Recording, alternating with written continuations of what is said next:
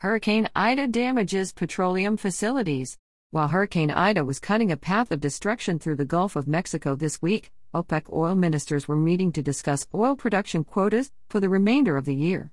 The U.S. Bureau of Safety and Environmental Enforcement reported some 2 million barrels per day, 90% of the crude oil and natural gas production in the Gulf was shut in on Monday, which equates to about 20% of the daily oil production in the U.S.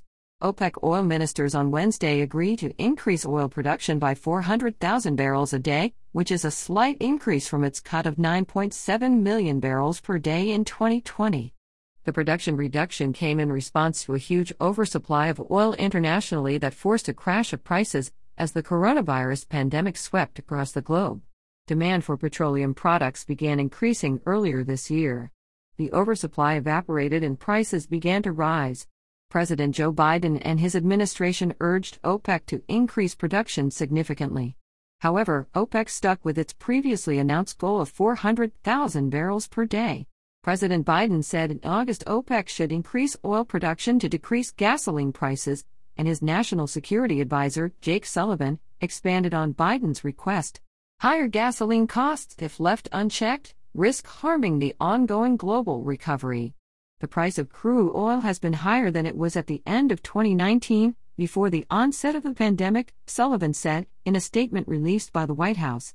While OPEC Plus recently agreed to production increases, these increases will not fully offset previous production cuts that OPEC Plus imposed during the pandemic until well into 2022.